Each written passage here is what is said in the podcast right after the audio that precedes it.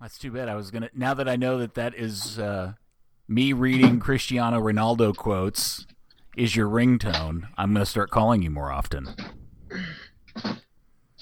I'm back. Where were you? Uh, changing shoes. Why would you wear shoes during a podcast? I was putting on my slippers, getting comfortable. Seems feasible.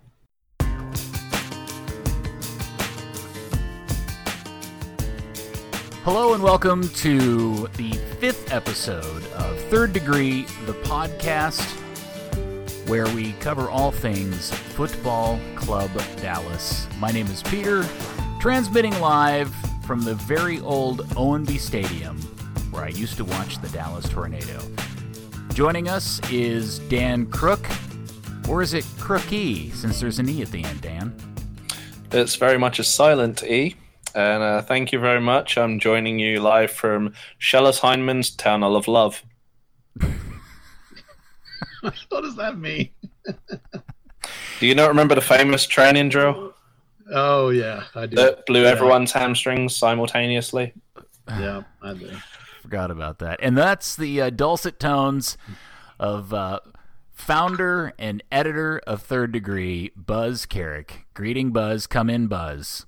How you doing, fellas? I'm calling in from the Blue Sky Training Facility in the Colony, where FC Dallas used to practice prior to Toyota Stadium. I. It's so funny you bring that up. I specifically remember how we were all so excited that Blue Sky was opening up, and Yeah. w- we all thought that was like the most next level future of club soccer, pro club soccer in the United States back then. You remember Well, that? it was it was compared to uh, Green Hill, where uh, Elaine Suter was stepping in holes and ended his career. I mean, relative to where or uh, UT a field outside of UT Dallas, not even like a real actual pitch, just a random field. So yeah, but compared to you- those things, Blue Sky was a was a palace. It was It, amazing. well, it no, but it wasn't originally. Remember when it first opened? It was the indoor facility, and then there was a single field kind of behind it, off to the side, and Right. the field was so poorly constructed they couldn't use it originally. Remember?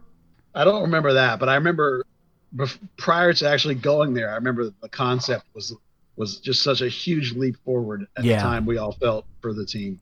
Yeah, for some reason I seem to remember that it was so mushy and marshy and not well built that Dave Dir and the rest of the club were not even sure they were going to be able to use it for like six or eight months after it was open. Uh, I, I, I'm sorry, I don't remember that part. So Man. I'm, I'm ruining your story. Sorry. I, no, uh, we can ask Andy. Andy Swift remembers all of these stories in great detail. He's got so many amazing stories about the early days of the Dallas Burn. I'm going to talk him into doing a book someday. Um, but I just, anytime we tell about these stories, I'm just reminded how janky MLS 1.0 was back in the mid to late 90s. It's in uh, these days, it's high comedy, right? Well, where where we are now relative to then is light years. But you know, as we said, even then it was light years ahead of 1996. I mean, uh, you know, every year this club's this club and this league is taking steps. I mean, the version of MLS we're in now, people like to joke it's 3.0 or 4.0 or whatever. Really, it's just it's 20.0. It's so far beyond where we started.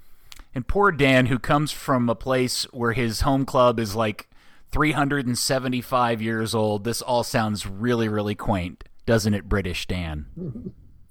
A little bit, yeah. Do you just want to pat us on the heads and go, oh, you cute kids?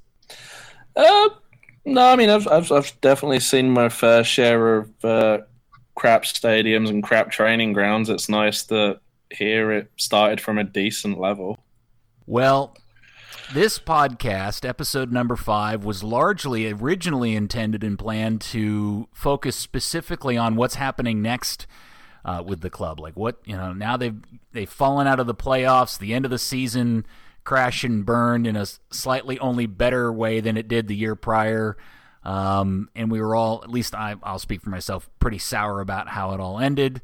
Um, but then something magical happened we got an interview to read with Dan Hunt midweek last week that pretty much the more I read it, the the more my hair started standing on end from the utter shock of some of the things that Dan Hunt was saying in this article.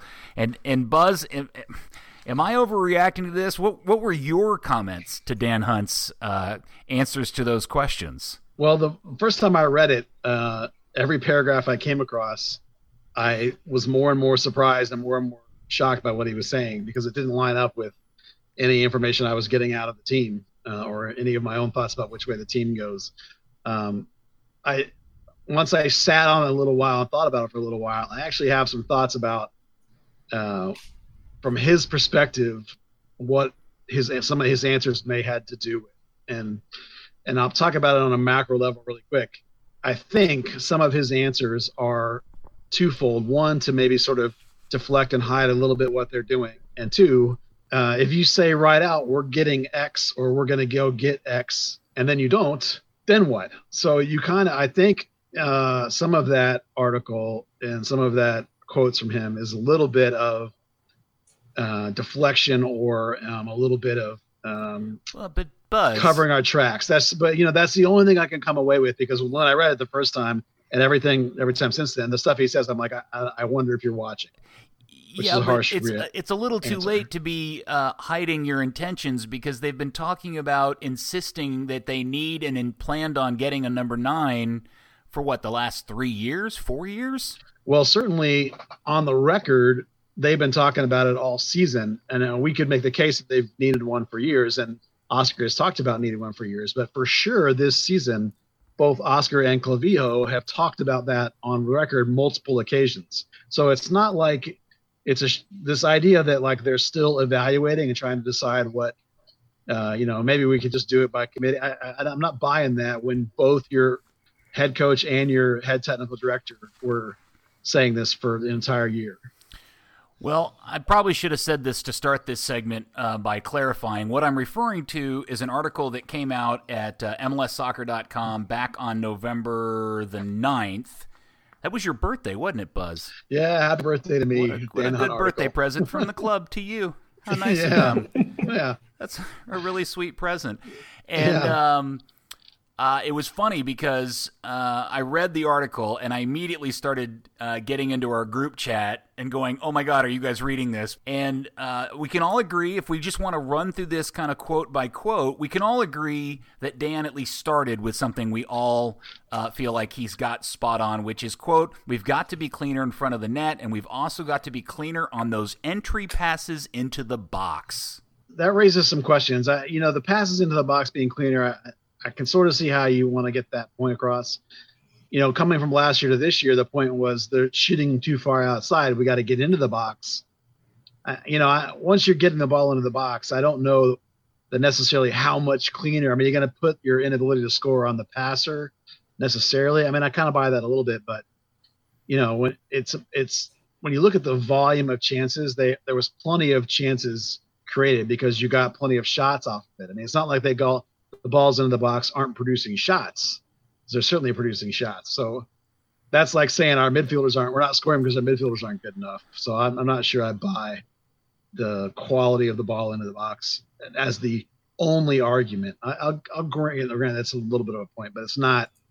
That's not the reason why you didn't score any goals. As Buzz kind of touched on, they'd have to pass into the box first rather than shoot from 35 yards because there is no clear pass already there. All right. There's a paragraph that talks about improving in the final third, but then we get into probably the most problematic portion of the story, which is uh, Dan's comments specific to uh, the team's long-standing need for a number nine, a real number nine, like true life like a real boy, number nine. Uh, and the and it says, despite all that, Hunt isn't entirely convinced that Dallas needs a dominant number nine. And then he is quoted by saying they're interested in looking at the position. It is still and has been and remains without question to-do list numbers one through four for this team, right? Well, it certainly is from everybody that we've found talking about this team. I mean, the, the the guys at the league website wrote about needing a nine. We've written about needing a nine. Guys on other uh, websites and uh, John Arnold, the Dallas Morning News talked about needing another nine. You know, it's not like it's it's a a question mark that they have a problem finishing. And and I'll even give you a stat that'll that'll back this up. Um, Dan's mentioned something about you know he felt like there was plenty of chances created and guys just need to be better at scoring. Uh, what would you think if you had to guess the biggest season was for FC Dallas in their history for the number of shots? What what what kind of era? Maybe I'll even let you go broader. Like what year or what year do you think FC Dallas had the shots? Um, Dan, you want to go first? Uh, no, it's a trick question. It is a trick question because the answer is 2018. 483 shots. That's the most shots that FC Dallas has ever had in their history in a single season.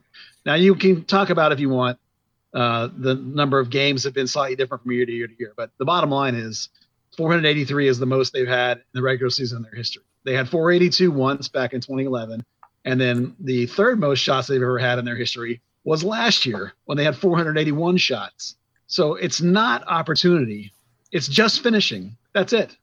That's the only thing. That's the only problem is scoring, shooting the ball into the net instead of shooting the ball around the net. And in their article, he even talks about Colmán. Well, hold on. Uh, let, let, wait, wait, wait. Hold on. That's oh, will save, save that. that. one. Yeah, please Okay. save that. I think that's a really well, critical. the part I'll the part I'll mention about it is that I will agree that when Colmán was in the game, the collective team plays better. It's clearly better when they have a pure nine. Now Colmán didn't score either, but him playing the way a nine needs to play makes the team better. So I don't know how you could possibly watch what they do, watch how the team played, and not think I have far and away one need and one need only, and that's to get a nine. All right. Well, since you brought it up, let's let's touch on that. Dan um, Dan Hunt's quote was uh, Colmán's ability to quote create a lot of chaos, and then the writer then says that his uh, injury, his ACL tear, was a major reason for Dallas's downfall. I mean, the downfall started uh, quite a while before his ACL tear. He went through short runs in the team, didn't really get consistent starts, uh, you know, or even, you know, a consistent, even consistently being the final half hour guy, the guy to make a difference. People like to trump up the stat of how many minutes or how few minutes rather he had on the field with Mauro Diaz. It, you know, it just doesn't add up to someone that's a consistent threat. That's where it's just vital that that they're there, and it's you know catastrophic to lose them.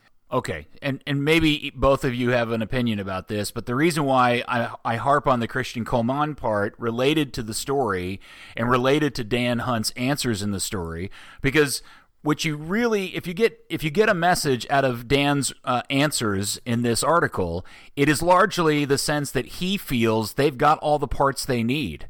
Cristian Colmán included, by the way, that they don't really need to go get anything else. And what I wonder is, is that a byproduct of Dan and Clark um, being dissatisfied with the one time they went out and spent $2 million on a dude, he turned out to be Cristian Colmán. And they're just not going to do that again. I think that's probably a pretty good guess of what they're saying because the other time they spent lots of money on a dude, it was Denilson, and that didn't work either. But they've also spent they also spent eight hundred thousand dollars on Castillo, and that worked out really well. So And they spent a little know, over a million to get Gruezo, and Gruezo's been Yeah. good. and I can't remember what they spent on Diaz, but I don't think it was nothing. And they spent some money on Aranguiz too, and we all have massive hopes for that kid. So I- you know, it's not necessarily a uh, a lose lose. I that was what I what I what I said earlier was I read the article. I was like, none of this matches what I'm seeing, and I tried to figure out why. And it's like the only thing I could come up with is is to try and cover themselves if they're not able to get anything done because it's the list goes beyond a number nine they probably need to change five or six different players in the team. I mean, you got to refresh the team. Even when you're standing pat, you still got to refresh the team. You don't refresh the team, people blow past you, and then you're done. So, speaking of that, there was the weird uh, part of the conversation with Dan in the article where he uh, discusses the concept that they, and it says they're considering moving nominal winger Michael Barrios into, quote, more of a Josef Martinez type, unquote, role in the middle where they believe the Colombian could thrive. Okay. Um, Josef Martinez, Michael Barrios. The only thing I think those two have in common are neck tattoos and slightly stocky builds. Yeah. I, you know, they don't they don't play very similarly. You know, they're both kind of small, as you say, and they're both relatively quick, but uh, they're completely different kinds of players. So I don't. Uh, you know, they did use um, because uh, Barrios, excuse me, Barrios in that kind of role late in games, it did not work so well. Most of the games where they tried to play him as a striker, he ends up playing just like he does as a wing, and you get this completely lopsided formation. And this is going all the way back to the Champions League. I remember that when they started him as a forward, and, and halfway through the game, we're like, this passing chart is ridiculous. He spent the whole game on the wing. There's no forward in the middle.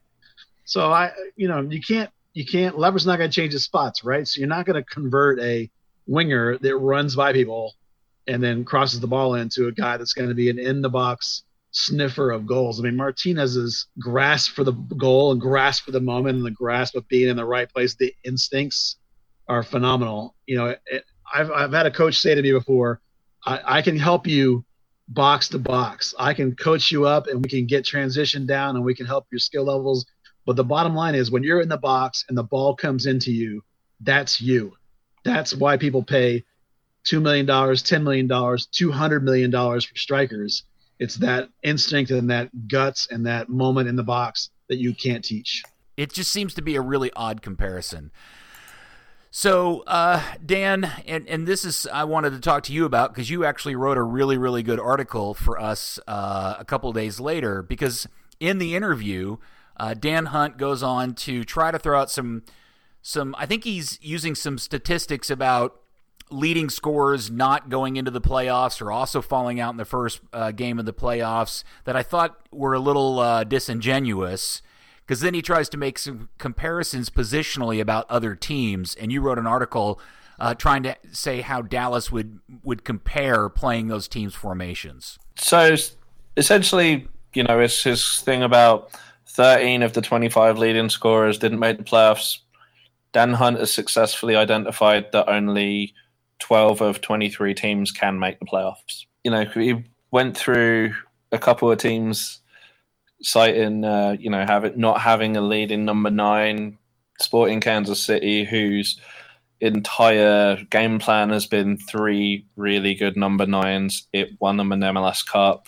It's been, you know, it's been what Peter Vermes has put out. Um, you know, you've got guys like uh, Krisztián Németh, you've got Johnny Russell, you've got Diego Rubio, all guys that represent their nations.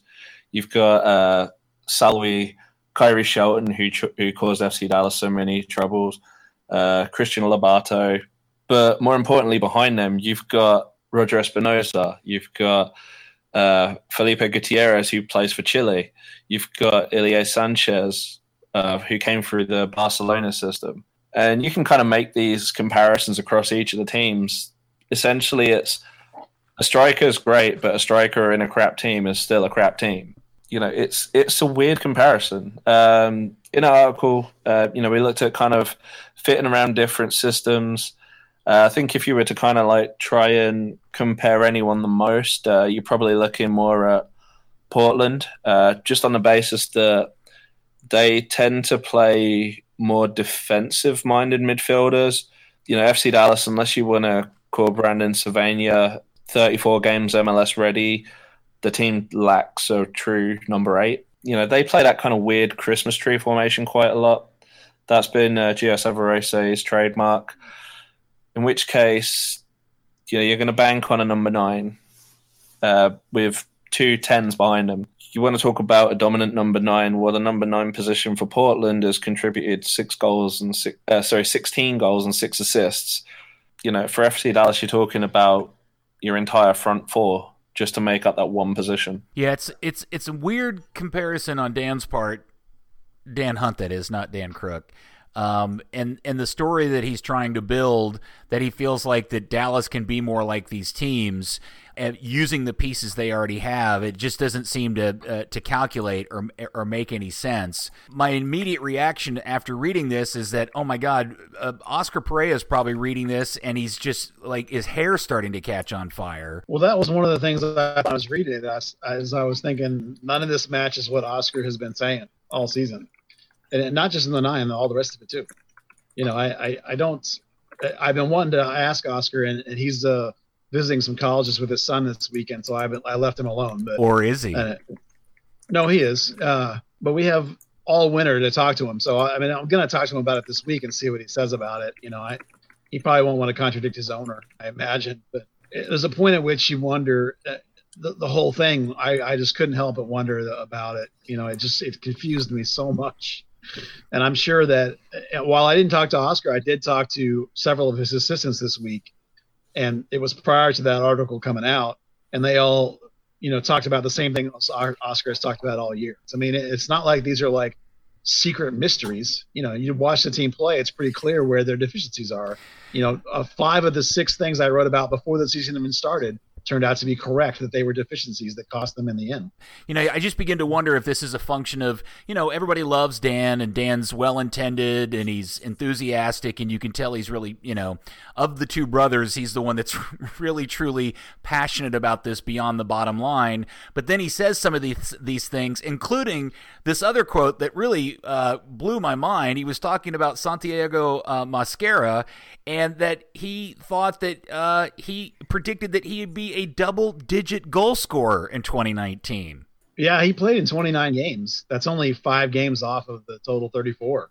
So it's I don't you know I, I will the one side the one note I will uh, say on that is that uh, a player in his second year I do expect him to take a step forward. You know I think there's actually a good chance that he'll end up in the same sort of Urruti Lamah language next season, which is year eight nine if he has a really good year, maybe he hits ten. But um, you know, it, I'm not too far off, Dan. I don't. I'm not sure I'm buying double digits, but I do expect to get him to get close to that next year.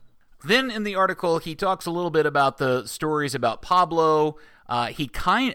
I'm sorry. Am I reading this differently or inferring this differently, or does he throw Pareja under the bus with the comment? Uh, quote, as his playing time lessened down the stretch, that obviously, I don't think that helped him in his development. Yeah, a little bit. I mean, I think it's pretty, I, you know, I, he doesn't outright say I put that on Oscar, but he definitely says lack of playing time hurt, hurt him. But I think, I don't, I think that's a bit disingenuous. I mean, I've already, I've talked many times about the amount of stats and the amount of opportunities that Aranguiz was creating when he was playing lots of flash, but none of it was connecting. That's why we talk so much about his future. I just don't think the impact was there. As exciting as he looks, it wasn't translating into opportunities and goals, in my opinion. So I'm, I, I totally understand why Oscar didn't play him down the stretch. Yeah, Dan Hunt, the bus driver. Um, I think you could also, with the second half of that quote, um, see a, a, little snipe aimed at Oscar about not uh, not playing Paxton Pomykal enough. I think if uh, you know, if you want to go a step further, Paxton, and, and if Paxton wasn't deemed to be 18 or 19th man material, that he could have gone out and loan. And that's something that in his position, Dan Hunt could have been in that discussion for. So, you know, certainly time on the field for FC Dallas, but if he wants to go about Paxton's overall uh, progression as well, you know he's got to take a share of the blame himself. Uh, more so that than with Aranguiz.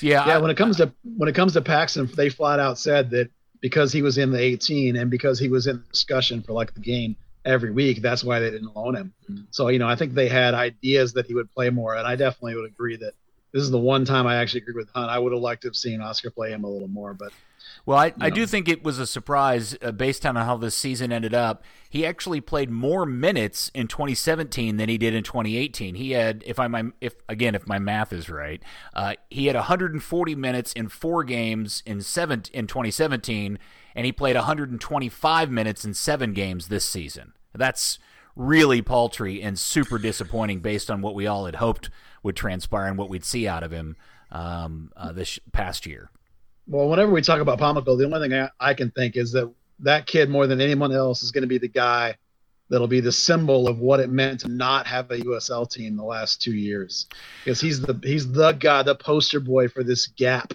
where as a 16 year old he was, oh my gosh, let's get this kid signed, and then they have nowhere to play him for, three, for two or three years now. Yeah, uh, but and Dan, I don't know if you've watched any of the U20 games that he's been playing in lately. There is clearly a difference between Paxton Pomykal when he's playing with the U20s and the national team versus the time we've seen him play in an FC Dallas senior team shirt.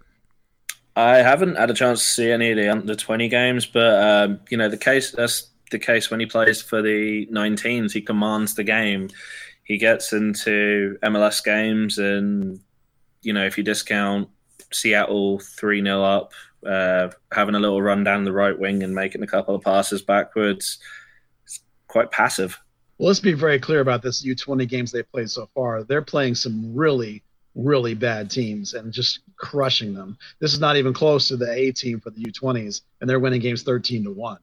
The next round, when they got to play Costa Rica, Honduras, and if you advance, you know, Mexico's, I mean, then we're going to see. Let's watch Paxton play against those games because those are going to be real tests. All right. So then uh, later in the article, he does make mention of Jesus Ferreira and Thomas Roberts as players who, you know, maybe they'll get some time in 2019, but are we really thinking there's any chance um, we'll see any significant time for either one of those guys next year, considering they're both still barely old enough to drive? Uh, Ferreira, yes, he's the he's the um, only nine you have on the roster now that Colmán's essentially out for the year. Um, he's the only guy that can play that role at all. now, it, he'll be like uh, some of these guys that'll that'll be in the 18 and get into some games, but he he's not going to be an answer by any means, but he will get action. Thomas Roberts, I, I don't think so. Thomas Roberts is is way better than the U19 level, but there's a big difference between. Uh, now, keep in mind, Thomas Roberts does for sure play the same position as Aranguiz does. So if you want Aranguiz to play, Thomas Roberts is not going to play, and vice versa. There's a big, big part of controlling a game as a number 10 that Aranguiz is still learning, let alone Thomas Roberts. So Thomas Roberts is going to start, you know, 30 games for the USL team this year. I, I, I don't anticipate you'll see him play for the MLS side at all. I think Ferreira is going to be, let's say, he'll be your uh, Tesho Akindele ish, I think, this year. I think that's what his role is going to be some late game subs, maybe 10 games or so. I'm thinking, you know, that's where I think he'll be. All right. So uh, I think we squeezed all the juice out of that. Um, is any are any of get are you guys watching MLS playoffs this year? Dan? Not one minute. Uh, been pretty bad with that this season. I probably won't watch anything until MLS Cup. You know, I I have found historically, if Dallas is not in it, I don't watch a lot of it. But for some reason this year, I've watched more. Um, uh, and uh, man, I'll, I'll tell you that Seattle Portland game the other night. I, I don't care what level of this game you watch and are are stuck on. I don't care if you're a hardcore EPL fan or a second division Danish league fan or or whatever if you love the sport of soccer, that game the other night on I guess it was Thursday night, that was as entertaining as any sport period gets. Yeah, I, I thought that whole series was phenomenal. You know, and and that series underlined for me something that I talk about a lot and something that you talk about a lot. They're different things. I talked about how how hot Seattle was coming in, how they'd won 14 of their last 16, and they got to the playoffs and it pretty much didn't matter. And and Portland limped in, and it didn't matter because of something you talk about all the time, which is guys that are able to elevate themselves in special occasions. Now, in this game, you watch Seattle with uh, Ruidíaz, who is well worth every penny of their $7 million transfer fee they paid for that guy and his $7 million salary, 7 million over three years salary. And then you watch the other time and you got guys like uh, Diego Valeri doing what he does. You know, it's just like and uh, to Blanco to a lesser extent, but Valeri, you know, guys that were able to command the moment and be huge, not just huge uh, in terms of like their actual production, but huge in terms of their personality and their control of the moment, rising in the moment, attracting your eyes and attracting your attention. And Dallas just does not have that guy. Seattle got very unlucky with the injuries to Roldan and uh, Marshall uh, which were, I think, really yeah. critical differences between what happened in game one and game two. Both those teams have significant difference makers. And um, I tweeted this out. Uh, I think it was either either first or second game is, you know, some teams go out in midseason and buy a Liga MX leading scorer and other teams don't. And that's not a shot necessarily at FC Dallas, although it's applicable to that. But there's a difference between teams that, you know, say, okay, we're going to take this seriously and we're going to do something that will help uh, change our team now, not. Yeah. Somebody we're going to pick up and hope they'll help us a year from now or next season. And that's just a, a fundamental ideology difference uh, between you know a, a, an Atlanta or a Seattle and a lot of other MLS teams. I mean, it's it's not a label you apply just to one; it applies to many other MLS teams, and it's kind of that growing difference between the have and have-nots that we're really starting to see in this league. The as you say, the model between the the teams that are the big, powerful signings, big names, big money, and the the teams that act like they're small market teams like FC Dallas. So that gulf is going to get bigger and bigger. Well, Dan, what I think part of what you're missing out in not watching these games so far, and I would highly recommend you pick them back up before MLS Cup, is um, you know, game for game, no matter where the games have been, on what night or whatever, the atmosphere in all the stadiums has been fantastic. Um, Red Bull, uh, which is a team that historically has had some attendance issues, um, had a fantastic crowd. And by the way, Red Bull Arena is a kick ass soccer stadium, period. The end. It is fantastic. And when it's full, uh, they really have a, a, a, cool thing going on there. Uh, and, and I think these the Atlanta Red Bull games are going to be great, and the Portland Kansas City games, both of those are going to be fantastic because you know both of those uh, stadiums always have fantastic atmospheres. So, Dan, would you promise everybody that you'll watch the semi the semifinals, please, or the conference I would finals? definitely try to do that, and I do support your opinion that Red Bull Arena is a fantastic stadium. Okay, so uh, watch MLS playoffs. Uh, they've been fantastic so far, and I suspect they'll just get better from here on out. So let's start talking about next year, which is originally what we wanted to talk about in this episode, which is what what does Dallas do at this point? What, you know, how do they fix things? Dan's suggesting not Dan Clark, uh, uh, Dan Crook, Dan Hunt yeah. is uh, at least intimating. At least I'm inferring from his comments he doesn't think they got to do anything. Uh, but we know that's not true. So, uh, are we getting a new goalkeeper? Are we happy with Jesse? I don't know if we're getting one or not. Um, I don't. I definitely think we're not happy with Jesse. Uh, you know, both uh, Jesse and Maurer have flaws. Um, and you, you could probably say that about any keeper in Major League Soccer, to be fair. Jesse is a great shot stopper, as good as we've ever seen in Dallas, but his decision making is really poor. His shenanigans are, are getting him in trouble, and he's he's costing the team down the stretch.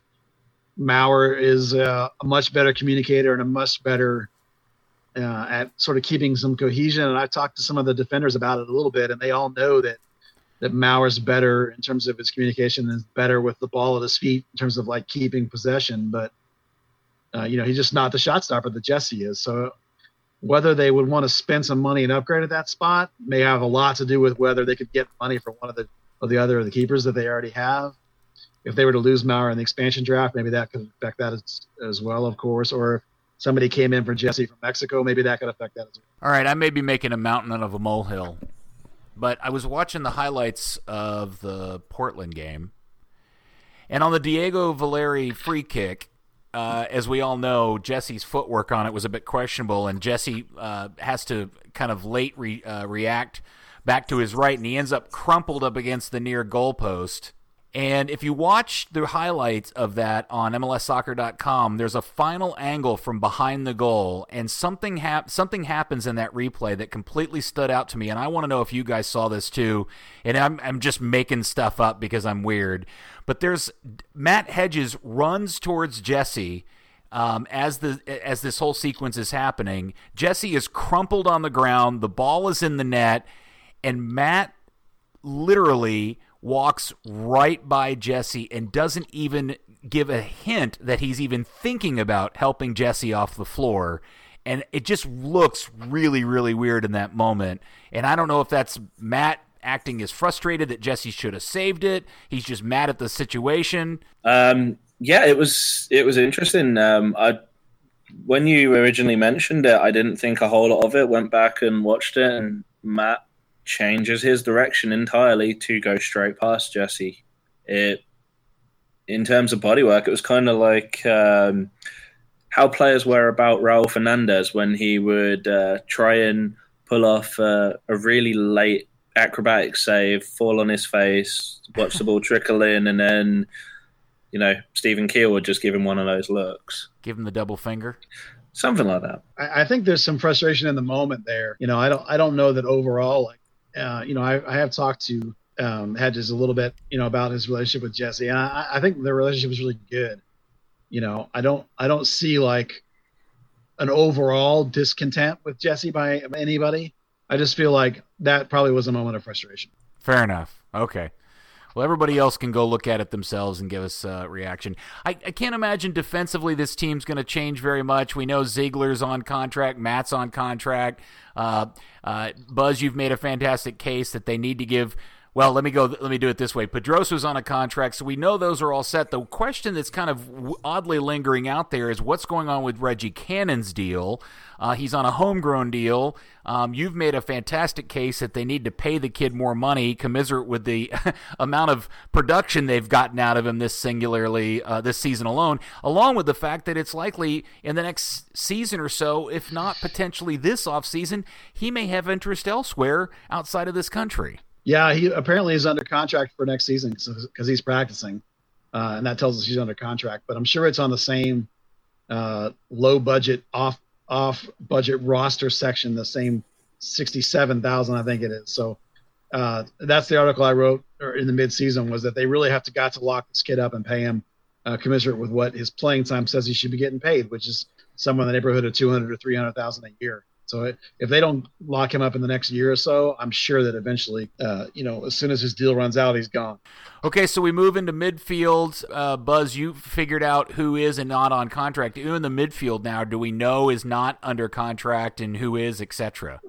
There's the the only player that is out of contract completely is uh, I believe it's Akindele. Um, everybody else has options, which is not the same as um, being out of contract. There's a, there's a selection of players that uh, aren't allowed to train, and those are the guys whose contracts weren't picked up yet. Uh, so the players that they uh, the players that they did not pick up options on yet is Lamah, Figueroa on defense, uh, Aguilar, who's 33. We're not surprised by that. Um, and then some defenders, Akindele, uh, Jacori Hayes, they haven't picked up yet. Hollingshead, they haven't picked up yet. Now they could have happened over the last three or four days, and they have till November 26th to do it. So um, the only one for sure that they has to get a completely new deal is Tesho. The rest of them have to uh, or can be picked up, but uh, they also just could be like, "Oh, thanks for coming," and let the, the door hit you in the butt. So it, there are some question marks there. If they if they let a bunch of those guys go, uh, and Chala got sold by the way, so if they if they let Chala Chala's gone, if they let a couple more guys go, they could easily clear two million dollars off of their cap and have lots of room to do some stuff. So, are season ticket holders do a Chala check soon? I don't know. I don't know whether they just let his deal run out or whether they sold him. It came up in the uh, Dan Hunt article, actually, I believe, I uh, of all things. Um, so they didn't say how they got rid of him. So you know whether they just sold him to the LDU Quito or whether they just let his deal run out would depend on whether you're going to get a check, I suppose. I always find that such an odd thing. Maybe it'll be a, a Chala charge. They'll just get a request for an extra payment. Yeah. so, sorry, the season ticket holders. You actually owe us money for the this, for this Chala deal. We're not going to give you a ten dollar credit on your next season tickets. We're actually going to charge you seven dollars and fifty three cents more because of how that deal went down. Um, so I guess in terms of other positional needs in this team, uh, if they're not going to go out and get a number nine, uh, Buzz, what do you? What else do you think is going to change? Because you're right. Historically, this team does change four, five, six people.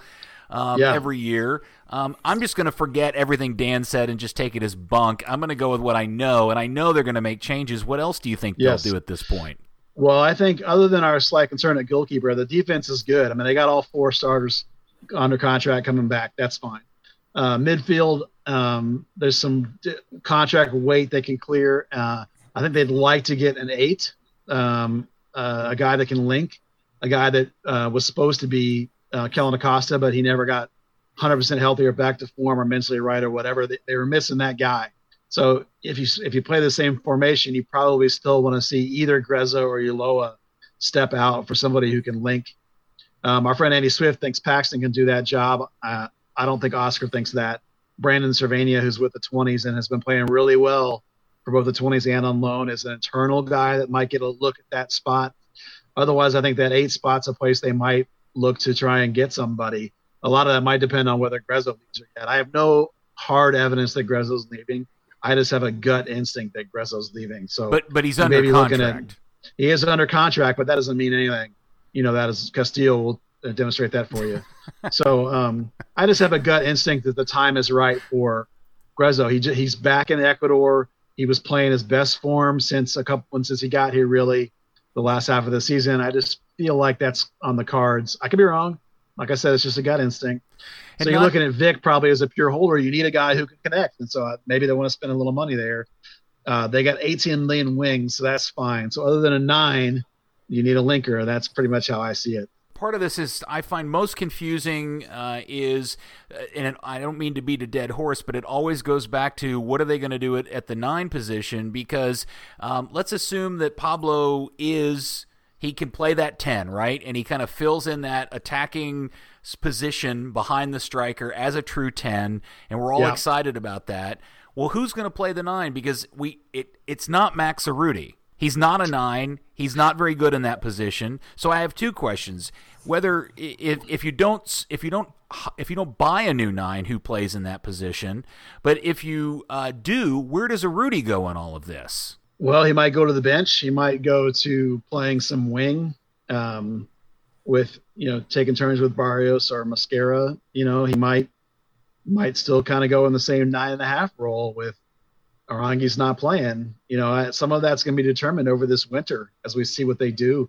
Uh, it might the the best option might be a change in formation, one that uses two strikers and a ten. You know, you could go a three-five-two, for example, uses that formation, or some versions of what the 433 do as well. So I think there's a lot of things at play, and there's a lot of things going to be determined by who they can or can't get this winter, and and and what we see going into the spring in terms of what they try working on over the uh, spring training and who plays their way into a team. And uh, and then what something we've talked about too is maybe maybe they even start the year not knowing the answer to that question. Maybe that's part of what the first half of next year is is figuring out all those answers. You know, maybe this is a team that is tired of being great at the start and wants to kind of figure it out. So uh, there's a bunch of questions that have to be answered this winter, and who they sign or don't sign is going to tell us a lot about that. And you know, I just thought about something you had mentioned them playing three in the back. If they did that, you know, while they're set defensively with the starters, they probably do need to get another center back,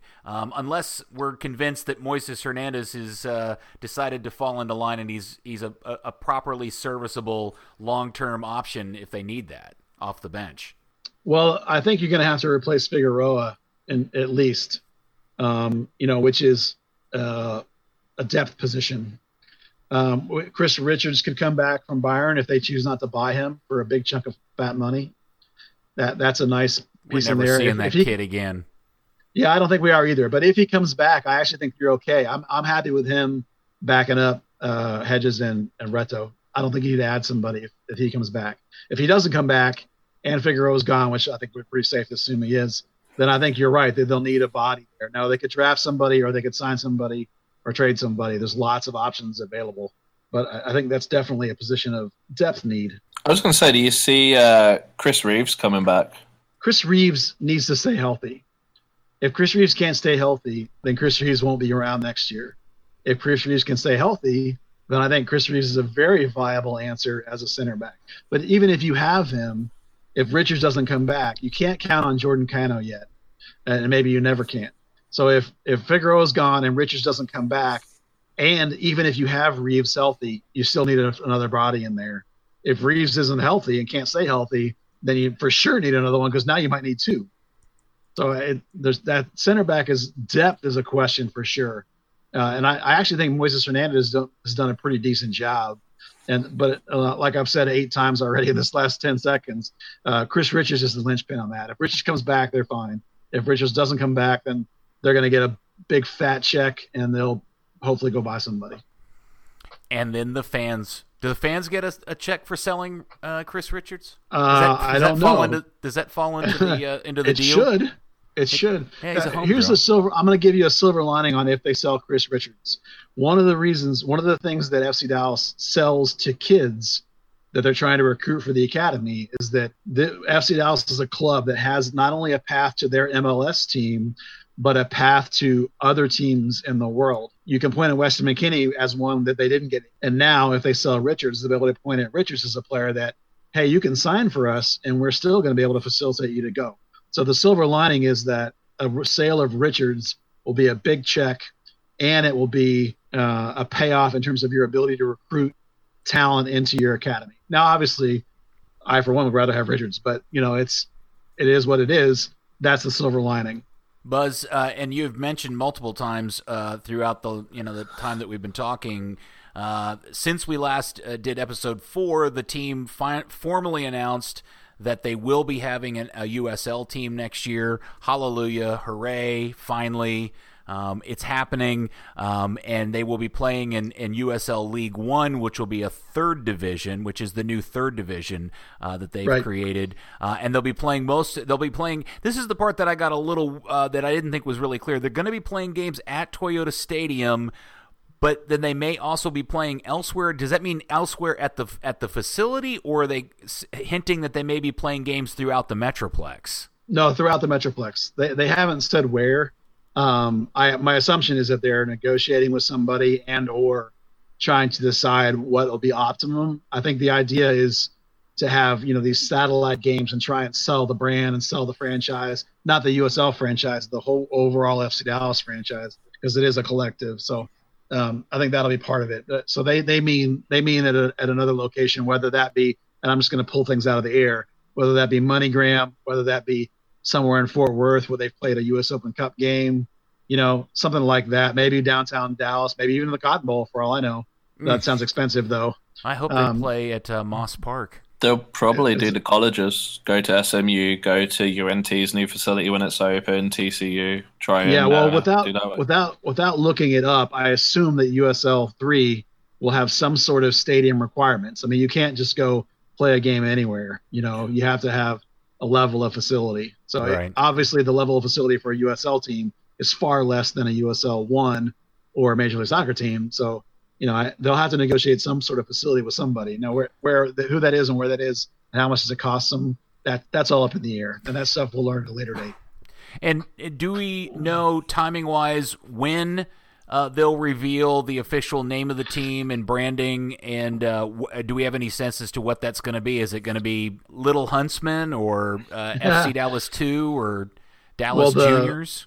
The safe assumption is that it'll be something FC Dallas, whether it be they used FC Dallas Juniors for the academy originally before there was an academy. They use uh, FC Dallas Two or Orlando City uses Orlando City B OCB, which is kind of clever. There's actually a fresh hot rumor floating around today that they're going to use the Dallas Tornado brand, which would be amazing. I mean, that would be amazing. But I would find that a little odd because of the fact that you're trying to sell the FC Dallas brand. But you know, they own the uh, Dallas Tornado brand, so if they're going to do that, I think that would be phenomenal. But like I said, that's pure rumor. That's I don't have anything to back that up. I'm going to ask about it, but I don't, as of yet, have anything for that rumor other than the fact that it's deliciously fun. Uh, Dan, do you have any sense? I know that you you know you have pretty good ties with the supporter groups and so forth. Do you have any sense um, in the rank and file of the supporter groups of their intention to attend uh, you, these USL games? I've not or there heard anyone a, Is there a level of excitement or interest, or do you feel like that's going to be something that people add to their, you know, their schedule, or is it something that's going to end up having to take place of going to uh, senior uh, senior team games? I kind of see it the same way people are about Dallas Cup. It's great to see the players getting time on field and progressing, but you know, there's a lot of a lot of shopping in Frisco to do and all this other stuff. I think that's one of the reasons why they're looking at alternative venues because if you're playing in Toyota Stadium, you might have 200 people there, honestly, yeah. for a USL game. But if you can put half their games, or or who knows how many, six or ten of their games at some other place, and try and market it, you know, locally down there is unique opportunity. You know, whether it's one location or six other locations, that'll provide you little bubbles of hits. But let's be honest. I mean, this thing is going to lose money on like in and of itself a USL team, even though your your roster of players is going to cost you basically nothing because they'll all be either academy kids or MLS players playing down. You still have all the costs that are going into this and the revenue streams are going to be so small. Uh, if they manage to turn a profit with it, I'll, full credit to them, man. But otherwise, I just I just look at it as the Hunts again putting their money where they think it is most good, which is the development of the guys coming out of the homegrown in their academy. Well, it, and it certainly, in their defense, is an argument as to why they picked to do uh, USL League One versus USL Championship because the just the cost of entry mm. is yeah. man, it's it's huge. It's a half. It's it's five hundred million dollars, or no, no, I'm sorry. It's, it's yeah, five hundred million. sorry, it's one way to bankrupt them. It's wow, it's, it was five million dollars versus seven hundred thousand dollars, right? Yeah, I think it's got it's gone up to seven million. It was five million for USL and now oh, okay. it's going to be seven. Well, and, and it's five hundred thousand for one for USL three. Yeah, but I think we all agree the the the gap in quality between the two leagues is way smaller and finer than the than the cost difference. Yeah, you know, USL three or what what they're going to call League One is it doesn't even exist. So like all ten of these teams are going to be made from scratch. So it's entirely possible somebody's one of these teams is going to mess it up, and you might get a team that's really, really terrible, and then you might get a team that's going to be really, really good. Uh, honestly, I think Dallas, whatever Dallas runs out there, which is going to be a combination of MLS players playing down and academy kids playing up, might end up being the best team in the league. To be honest yeah. with you. Yeah, and Buzz, I think uh, it may be helpful uh, for people listening. You know, you've talked about this. Why don't you repeat what you how you think this team will be constructed? Well, this isn't necess- this is both what I think is going to happen and what they have flat out told me is going to happen. Was that you might actually see a USL roster uh, of players signed just to USL of only maybe five guys. So if you're still talking about a team needs 20 to 30 players to function through the course of a long season, you're talking about anywhere from 10, uh, as many as 10, maybe even more on any given weekend coming from the MLS team down. It's like MLS has 30 players. You have 18 on game day, and three or four of them are going to get in. So you're still talking about as many as 15 guys on a given weekend aren't going to play for the MLS team. That's your USL team. There's going to be a couple of guys that are going to sign directly to the USL team, maybe some ex academy guys that are sort of tweeners. You know, your your uh, um, uh, guys like uh, Damus from uh, last year, maybe like that. Maybe there's four or five of those guys, uh, but mostly it's going to be homegrowns and budget and GA players coming down, and they're going to promote up five or six guys from the U19 team, and these guys will essentially be unpaid academy players that are still U19 academy players, but they're going to train every day with the USL team. The USL team will train on the field next to the pro team. Some days they'll integrate, some days they won't, but they're going to be right there with them. And so those five or six guys are going to be pulled out of the U19 team to basically be full-time USL players, even though they won't be paid yet. Now that's important because you can play in the USL and not lose your eligibility. So because we're talking about kids still on a lot of them, but the idea is like we've got four or five guys that are in our under 19 team in the academy that are already way better than the academy. And so any given game they're playing doesn't challenge them at all. It's going to be much better for those five or six, 18, 17 year olds to go play with a USL team and actually be challenged week to week to week. And that'll actually have a trickle down effect through the entire academy because now I'm going to lose five or six players out of my U19 team rather than bring up guys from maybe like the premier sides, which are like the next level down from the academy at the 19 level. They're going to take five or six guys out of the U17 team and move them up to the U19 team. So you'll end up with FC Dallas essentially fielding a U17 team in the U19 bracket. And so all of those guys are now going to be ch- challenged on a daily basis at a higher level than they would just in the 17 team. And that trickle down effect will actually happen all the way through the academy. And guys will play up levels even more than they already. So you're looking at a USL team that'll be five, six, seven guys will come down from MLS to start. Five, six, seven guys are going to come up from the academy to start and sit on the bench. A couple of guys signed signed directly USL contracts sprinkled in. That's your USL team. So you're Buzz, Buzz, Buzz, what you're what you're essentially saying is is that the winning percentage of all of the FC Dallas Academy teams is about to take a serious hit. It is, but they don't care, right? Because the the whole point of the academy from a MLS perspective, the ownership perspective is to develop players. That's all it is for. Now they they do serve a secondary purpose of trying to find all the rest of the kids college places to play and try and develop them and help them as much as they can. But what it's really about is making the best five or six players in any given age bracket better. It's about making those best guys better. So their overall winning percentage will take a hit. That's true, but they don't care. Man, I can't wait to go watch me some Ponder Tornadoes. I don't know. It'll be Ponder. Dallas Tornadoes is a much better brand. Oh, it's tornado. I just said tornadoes. It's tornado. Yeah, you're right. Singular. Uh, yeah. And then you know, and while we're talking about all of this, Buzz, you uh, arguably the most art, the most popular thing we've posted at Third Degree in the last forever was your uh, breaking scoop uh, about the Chris Cappis situation. Why don't you oh, kind yeah. of uh, quickly debrief everybody on that uh, insane, very MLS like story? Well, from the FC Dallas perspective, the two important things that happened with Chris Cappis if you don't know who he is by now, he's a he's a kid that just came out of the academy. Uh, I'll try and make it a short version. Cappis was from Houston, and he and Chris Richards both played for Texans, which is a club in Houston, not Dallas Texans that's up here. Texans in Houston. They won a national championship two years ago in the DA, and uh, the FC Dallas contacted their club. Uh, Eric Quill, is a former MLS player, said, absolutely, those two guys need to come to your academy. So Richards and Cappis came up to the academy. No promises on the table, but obviously the point is, is you play really well, you could sign a homegrown. Neither one of those guys was interested in Houston. Richards is from Alabama. So when at the end of the year, when he was great, they're like, great, we're signing him, no problem. Cappis is from Houston. So when FC Dallas said, great, you've been with our academy for a year, which is an important rule you have to be with an academy for a year to sign as a home. Dallas tried to sign him, and Houston filed a complaint because of the homegrown territory rule, which says that only you can sign a player that's from a certain distance from around your club. Now, that's a legit rule. Houston's very correct to have complained. Okay. Oh. Here's what FC Dallas said about it there's a loophole in the rule for homegrown territories. I'm sorry, this is complicated the loophole says that if an entire family moves to a new team's territory, your parents have gotten transferred, maybe someone's got a chance to go to some weird school or something. If the whole family goes, they're exempt from the homegrown territory.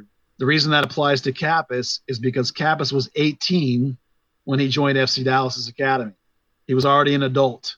So essentially, he's uh, not essentially legally in every ways that matters. He is his whole family. He came here on his own to join the academy. He could have signed anywhere in the world at that point a contract if he wanted to. He chose to join the FC Dallas Academy and play there for a year so that he could then, if he got the offer, sign with FC Dallas. So he wanted to be with Dallas. Dallas wanted to sign him. He had no interest in Houston Dynamo, never played for Houston Dynamo, and Houston Dynamo still blocked him.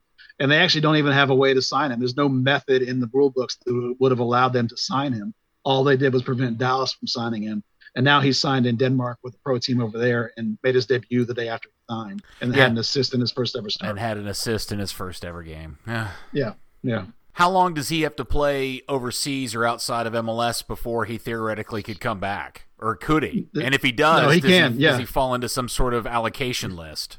The minute he signed a pro contract with somebody else, he became discoverable. Yeah. So Dallas can now discover him if, for example, he signed a one-year deal, like a six-month deal. I mean, who knows? His deal could have run out even before he signed that deal. He could have he could have signed, for example, with Bayern, and they could have loaned him back to Dallas. That would have been nice. But um, you know, essentially now that he's signed with somebody else, the homegrown territory rule is gone. And now, if he were to become a free agent now, you could sign him by any of the rules that would apply. And in his case, that would be the discovery rule. And and really, the most painful part in all of this, Buzz, is um, he's not just another homegrown. I, I think I'm correct in saying you've told me he was by and far the best player in the system, bar none. Uh, I, I I ranked him in my own personal uh, opinion as better than a better prospect than Servania, and I probably would put him uh, ahead of Paxton. Now he's a different kind of player than uh, Paxton. Paxton's really creative on the ball. Cappis is a a, a six, a, a, holding mid, or an eight, a linking mid, one or the other. Uh, but he's super smart and he, he controls and dominates games. It's not just his ability on the ball, which is really, really good. It's his will and his determination uh, and his soccer smarts. I've literally seen him play pretty much every position on the field but goalkeeper for the 19s. And my favorite story for him is when he was got called up as the U to the U20s as a replacement for Paxton Pomykal. Strangely enough, when Paxton got held back by Dallas because he was in the 18 one time, Cappis was his replacement, and over in Spain. And Cappis flew back from Spain, a 16-hour flight, and it was in the middle of the Dallas Cup. And he walked off a plane, and then and the coaches were like, "No, you're not going to play today." And he's basically said to the coach, "Oh, I'm playing." And he three hours after he got off a plane, he walked into a Dallas Cup game and dominated the game. Was by far the best player in the game, and his coach called it the best performance of the entire tournament. So that's the kind of player he is. And if you've watched him with the team, you would see what I was talking about. I rate the guy massively, but you know, it's a player they've missed out on. So I don't, maybe we shouldn't be pounding the ground too much about it, but uh, I think it's a big miss and it's not, it's through no fault of their own uh, from them. And you can't really blame Houston for doing what they thought was appropriate either. It's just a quirk in the rules has cost FC Dallas and, and them not being the Galaxy. They didn't get a loophole out of it to get the player they wanted. And alas, we will not see him next year playing in the USL for the FC Dallas Hunt Boys. No. Hmm. All right, guys. Well, uh, I think we've burned a lot of time and uh, talked a lot of words. Um, Dan, we didn't get enough Dan uh, Crook in this one. I mean, sorry. You got you got more to bring, don't you, buddy? Uh, yeah, yeah. We can always say that for another day. Disappointing. We need more out of you, my friend. We're gonna have to put you on the USL podcast. Well, that'd be depressing. Okay, thanks everybody for listening. We appreciate it. Uh, we'll do another one of these sometime in the near future. Uh, don't forget you can uh, follow on Twitter at Third Degree Net, the number three RD Degree Net, and also uh, find all of the content at the Dallas Morning News uh, on SportsDayDFW.com. All right, thanks everybody for listening. We'll talk to you next time. Bye bye.